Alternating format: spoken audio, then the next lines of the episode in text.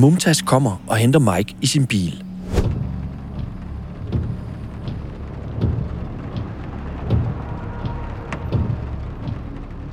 Under køreturen lægger Mike mærke til, at hans gamle ven opfører sig anderledes, end han plejer. Mumtaz han kigger sig hele tiden over skulderen, og han øh, holder øje med andre biler, og han kører sådan ujævnt og sådan noget, for ligesom at sikre sig, at der ikke er nogen, der følger efter ham. For ham er det helt tydeligt, at øh, hans kammerat er rigtig nervøs.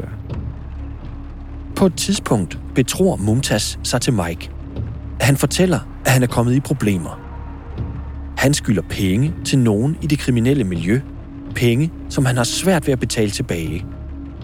Og politiet har advaret ham og sagt, at han skal være forsigtig. Af dombogen fremgår det jo, at Mike han er bekymret på Mumtas vegne, og at uh, Mumtas han fremstår som en knækket mand.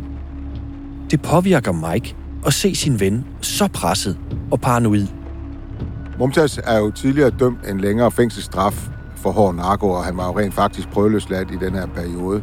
Så man må klart formode, at Mike udmærket vidste, hvad det var, Mumtaz han gik og rode med. Alligevel spørger Mike, om der er noget, han kan gøre for at hjælpe. Men Mumtaz afslår umiddelbart tilbuddet. Mike bliver sat af, og inden Mumtaz kører videre alene, siger Mike til ham, at han skal passe på sig selv.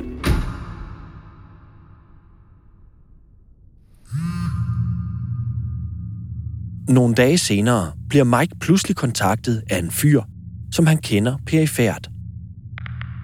Og det er en, han kender fra det sådan lidt hårde miljø på Nørrebro. Og han spørger, om øh, de ikke øh, kan mødes. Så Mike er lidt nervøs. Det kan man jo tit være i det her miljø, fordi hvem er ven, hvem er fjende.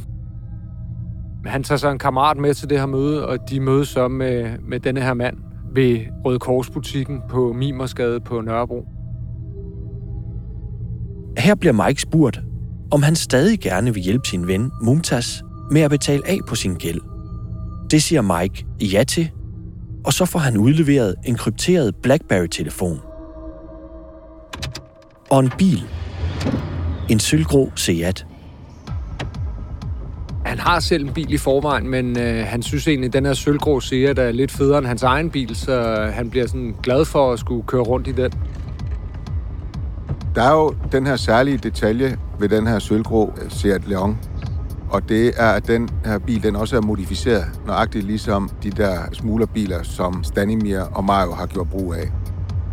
I det her tilfælde så er der indbygget et skjult rum i midterkonsollen imellem øh, de to forreste sæder i bilen.